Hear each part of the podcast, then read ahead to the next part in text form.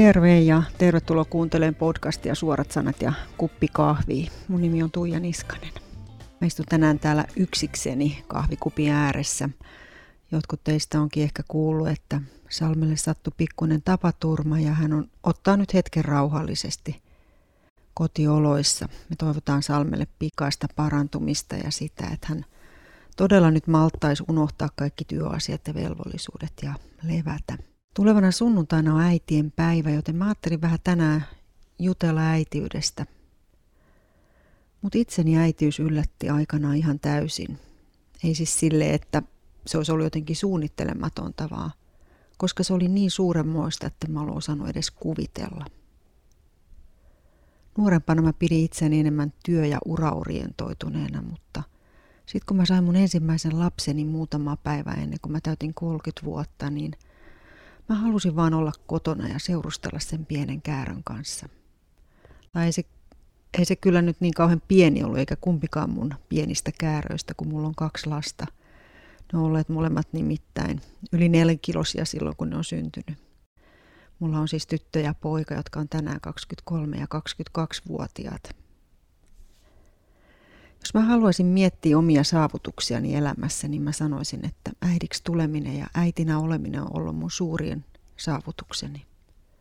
Se on uskon tulon jälkeen parasta, mitä mun elämässä on tapahtunut ja semmoinen suuri lahja, josta mä haluan kiittää joka päivä. Helppoa se ei ole kuitenkaan ollut. Siihen on mahtunut monenlaisia tunteita, ilosta, autuudesta ja riemusta aina tuskaa ja turhautumiseen, kiukkuun ja pettymykseen asti raivoonkin ihan varmasti välillä. Kuka nyt haluaisi jankuttaa sama asia 20 kertaa? Mutta äidin on tehtävä joskus niin, ja enemmänkin kuin 20 kertaa, vaikka se on tosi rasittavaa. Olisi helpompaa sanoa, että okei, aika tylsiä hänen matikan tehtävät on, kato mieluummin Netflixiä. Mutta se ei ole kovin fiksu tie. Mutta on lohdullista tietää, että kaikki se raivokin kuuluu äitiyteen ja vanhemmuuteen – kaikki kyyneleet, joita on vuodattanut liikutuksesta, kaipauksesta ja surustakin. Mun oma äiti opetti joskus sanonnan, jonka hän oli kuullut omalta isoäidiltään. Ei se mitään, kun lapsi syliä polkee, mutta kun se sydäntä polkee. Ja sehän tarkoittaa sitä, mitä elämä oikeasti onkin, että usein äidin murheet on vielä pieniä silloin, kun lapsi on pieni, mutta ne kasvaa mittasuhteetaan, kun lapsikin kasvaa. Mä oon itsekin saanut huomata sen. Pienenä lapsi on paljon enemmän sussa kiinni niin, että se oma vapaus ja aika on tosi kortilla. Silloin saattaa miettiä, että kumpa saisi edes hetken olla ihan vaan omissa oloissaan, ilman että joku koko ajan vaatii jotakin. Mutta sitten kun ne lapset kasvaa teineiksi ja alkaa irtautua sun sylistä, kun ainakaan poika ei enää tule samalla tavalla kainaloon kuin tuli ennen, tai kun Saa kuulla nenäkkäitäkin huomautuksia itsestään äitinä, joka ei siis tajua mitään tai on tosi nolo, kun se näpyttelee kännykkää etusormella. Niin sitä kaipaa sit niitä hetkiä, kun ne lapset oli pieniä ja vielä siinä sylissä ja kutakuinkin positiivisessa mielessä niin kuin hallittavissa. Puhumattakaan sitten siitä hetkestä, kun lapset lähtee kotoa. Ensin ehkä viikon leirille tai kielikurssille tai vaihto ja sitten kerran ne pakkaa pleikkarinsa ja meikkinsä ja jalkapallokenkänsä ja yhdessä hankitut liinavaatteet muuttolaatikoihin ja lähtee elämään omaa elämäänsä. Niihin lähdöhetkiin, kuten moniin muihinkin hetkiin, liittyy tosi paljon rakkautta ja kaipausta ja kyyneliä. Mä satun vielä olen sitä äitityyppiä, jolla liikutus voi purkautua oikein hyrskähdyksenä, kun oma tyttö istuu kevätmatineessa piano ääreen tai tulee tanssiryhmänsä kanssa lavalle. Se on hirvittävää, kun toiset vanhemmat seuraa tilannetta tyynenä videokameransa takaa ja itse kaivaa käsitäristen nenäliinaa käsilaukusta, kun oma poika kävelee muiden rippilasten kanssa. Alba päällä kohti alttaria. Ja sitä vaan yrittää pidätellä liikutusta, joka meinaa purkautua ääneen ihan ulvonnaksi. Mutta äitinä sitä näkee, jos nyt siis kyyneliltä jotain näkee, niin vain sen maailman sulosimman ja kauneimman lapsen, jota on saanut olla synnyttämässä ja kasvattamassa omaksi upeaksi persoonaksi. Sillä jokaisella äidille oma lapsi on maailman kaunein ja se on hyvä niin. Niin se pitääkin olla. Joskus kun mun poika oli lähdössä pidemmäksi aikaa ulkomaille, niin se muistutti mua, että ei sitten mitään draamaa lentokentällä. Mä halusin kunnioittaa sitä, mutta kyllä se oli vaikeaa. Vaikka erohetket omista lapsista on aina vaikeita, niin mä oon kuitenkin aina kannustanut lapsia lähteen kohti uusia kokemuksia. Kun lapset on vuorollaan lähteneet ulkomaille, niin mä sanon aina vaan, että lähde takki auki. Katsele ympärillesi kaikkea sitä, mitä et ole ennen nähnyt. Ole avoin, ihastele ja etsi omaa paikkaasi ja kutsumustasi. Se ei löydy tohinalla ja tekemisellä. Ei aina kirjoista tai luennoilta, vaan yksinkertaisesti elämällä, pitämällä silmät auki ja olemalla läsnä muillekin kuomille tarpeilleen. Mä oon halunnut, että omat lapset oppisivat jo nuorena, mitä elämä on oman kuplan ja omien prioriteettien ulkopuolella. Toivon, että he ei vaan katsoisi oman kuplansa ulkopuolelle, vaan että he menisivät sinne kuplan ulkopuolelle. Ja oppis aistimaan ja ymmärtämään, millaista siellä on. Miksi joku ajattelee toisin kuin he. Miksi joku käy, näyttää erilaiselta ja mitä se vaatii juuri multa. Siksi mä oon aina rakastanut sitä, kun Whatsappiin pompahtaa kuvia, jossa tukka hulmoa uusissa tuulissa ja josta paistaa into ja uuden odotus, kun se oma lapsi on takki auki vaikka siellä Australiassa ja viestissä lukee, että kato äiti mikä lintu, vähänkö hieno. Se on sellaista iloa uusista pienistä asioista. Irti päästäminen on opettanut itsellekin äitinä paljon. Sitä, ettei oman lapsen elämää voi elää hänen puolestaan. Lapsen on annettava myös tehdä omat virheensä, vaikka itse tekisikin toisin. Mulla on ollut monta tilannetta, jossa mä oon ajatellut ja kertonutkin, että toi ei nyt taida olla hyvä idea tai että ootko miettinyt, mitä se tarkoittaa tulevaisuuden kannalta. Mutta silti ainakin sen jälkeen, kun lapset on täysikäistyneet, niin on pitänyt kuitenkin aina lisätä, että päätös on sun. Tämä on sun elämässä, enkä mä voi sitä määritellä. Vaikka mä niin kovasti välillä haluaisin. Mutta meillä on noin yleensä ottaen vanhempina ehkä parikymmentä vuotta allekin aikaa tehdä se oma osuutemme. Vaikuttaa siihen, millaisia arvoja lapsi saa, millaisen perusturvan lapsi saa ja millaiset eväät hänellä on lähteä elämään aikuisen elämään. Mulla on ainakin ollut hetkiä, jolloin mä oon ajatellut, että mä oon epäonnistunut äitinä pahasti. Mä oon toivonut, että olisin ollut, olisin ollut jotain muuta. Toiminut toisin, opettanut eri lailla, vaatinut enemmän tai vaatinut vähemmän. Mutta enimmäkseen mä koen, että mä oon onnistunut kohtalaisen hyvin. Sekin on meille vanhemmille tärkeää. Että kyetään hyväksyä omat puutteemme ja epäonnistumisemme. Ettei vertailla itseämme toisiin vanhempiin ja heidän lapsiinsa – vaan katsotaan niitä omia ja keskitytään heihin. Tarjotaan paikka, johon he voi aina tulla takaisin kysyä neuvoa tai syömään kananuudelia. Mutta jokainen on varmaan kokenut myös niitä hetkiä, kun äitiys tai vanhemmuus on koetteella. Kun lapsella on sairautta, häntä kiusataan, hän on ahdistunut tai hänellä on jokin muu vaikea elämänvaihe. Ja kun äidin apuja auttavat kädet ei mitenkään riitä – Joskus kokee ihan fyysisesti oman lapsensa tuska. Se on ehkä pahinta, mitä mä tiedän. Kun on oltava vahva ja luottavainen ja rohkaiseva, vaikka on itsekin ihan murtumispisteessä sen rakkaan lapsensa tilanteen ja oman avuttomuutensa vuoksi. Kun ei voi elää tuskaa hänen puolestaan, vaan pakko luottaa siihen, että lapsi kestää itse sen tuskaa ja pääsee siitä läpi. Niissä hetkissä mä oon kiitollinen siitä, että lapset on rukouksen lapsia, niin kuin sanotaan että mä saan itse jättää heidät taivaan isän käsiin ja että on ystäviä, joita mä voin pyytää rukoille lasten puolesta. Se on valtava voimavara.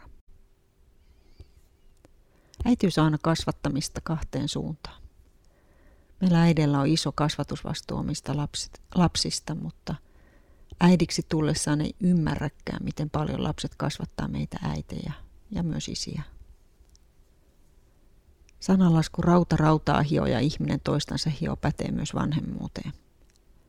Lapset hio meistä pois oman napansa ympärillä pyörimistä, täydellisyyden tavoittelua, oikeassa olemisen taipumusta, suoraviivasta mustavalkoisuutta ja aikuismaisuuden mukanaan tuomaa jäykkyyttä. Tai ehkä ei, jos me pidetään kiinni omista lukkoon löydyistä periaatteistamme, mutta sitten me kyllä ollaan helposti vaikeuksissa. Voi miettiä, kuinka vapaita sieluja kasvattaa, jos lapsi ei saa koskaan hyppiä sängyllä tai valkoisella sohvalla. Tai voi miettiä, miten se vaikuttaa lapseen, kun häntä vaaditaan menemään ranskalaiseen kouluun, vaikka parhaat eskarikaverit menee lähikouluun. Tai onko lapselle tärkeää, että perhe pääsee joka vuosi ulkomaan matkalle, mutta äidillä ei ole koskaan aikaa leipoa lasten kanssa yhdessä pullaa.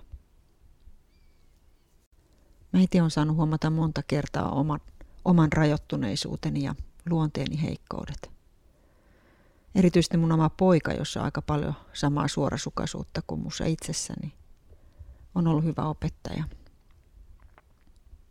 Hän on vienyt muutaman kerran sanat suusta. Kerran mä sanoin pojalle, että hei, katon nyt sotket pöytäliinan sillä hillolla. Siihen poika kysyi, että eikö sitä pöytäliina ottaisi suojaamassa pöytää, ettei se likaannu. Miksi ihmeessä sä sitten käytät pöytäliinaa, jos sen päällä ei voi edes syödä? Ei mulla ollut siihen mitään lisättävää. Nolotti vaan. Toisen kerran keskusteltiin hänen entisestä luokaopettajasta, jonka kanssa pojalla oli ollut vähän vaikeuksia ja mietittiin, missä tuo opettaja mahtaa nykyään mennä.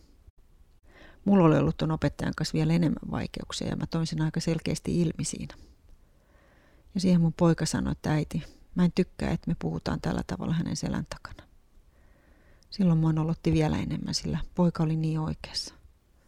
Puhumattakaan siitä kerrasta, kun poika ja muistaakseni myös mun tytär oli sitä mieltä, että sulla äiti on vähän taipumusta esittää marttyyriä. Oi kauhistus. Se pani kyllä miettimään omaa käytöstä. Tuntui kammottavalta, mutta oli tosi tarpeellinen huomautus.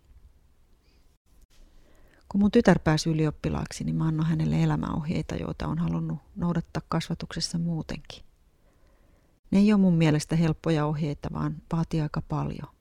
Ymmärrystä ja taidollisuutta ja rohkeutta. Mä oon yrittänyt noudattaa niitä omassa elämässä ja toivonut, että jotain hyvää itsestä äitinä ja ihmisenä olisi tarttunut esimerkinomaisesti lapsiinkin. Toinen näistä ohjeista on Aristoteleelta ja sen mukaan pelkkä sivistys ilman sydämen sivistystä ei ole sivistystä lainkaan. Ja toinen on tuntemattoman kirjoittajan elämäohje. Ja se on ehkä vielä vaikeampi, mutta ehdottoman oikea, eli tee sitä, mikä on oikein, älä sitä, mikä on helppoa. Lapset esittää meille vanhemmille usein kohtuuttomia pyyntöjä. Mäkin on aikanaan päivitellyt, kun lapsi halusi uudet nappikset, jotka maksoi toista sataa euroa, tai napakorun, koska korvakorut aiheutti kammottavaa allergisen reaktion. Mutta ehkä me äiditkin pyydetään joskus kohtuuttomia. Eihän 90- tai 2000-luvulla syntynyt lapsi ymmärrä, miksi äiti kärttää lähettämään postikorttia ulkomailta. Eikö nyt joku WhatsApp-viesti riitä? Mä kävin tämän keskustelun joskus poikani kanssa, kun hän oli ulkomailla. Halusin jonkin muisto hänen ulkomaan vuodestaan. Mä ymmärsin kyllä, että se mun pyyntö oli tosi pikkomainen. Mitä merkitystä on yhdellä postikortilla? Mutta jos me aikuiset ei aina jakseta ymmärtää lasten pyyntöjä ja sitä, miten tärkeitä ne heille on, niin ei taju kyllä lapsetkaan. Ei ne tajua, miksi postikortti päätyy äidin yöpöydälle. Piirustukset kehystetään seinälle. Hiustupsut säilytään vitriiniin ja tietyistä tekstareista otetaan backupit muistoksi. Tai että on olemassa hetkiä ja asioita, joiden muistoa haluaa vaalia, koska oma lapsi on niin ainutlaatuinen ja rakas. Mulla on kotona paljon kuvia lapsista. Niitä on tuossa edessä ikkunalaudalla ja pöydillä ja kehystettynä seinillä. Yhteen on liimattu suojalasin päälle kummankin ensimmäiset lenkkarit. Jostain kuvasta näkyy viivasuoraan leikattu etutukka, eskarin saparot, ylioppilaslakki ja rannikkolaivasto akuankkapuku. Taustalla lentokentän lähtötaulu ja ensimmäisen oman kodin itse tehty terassi.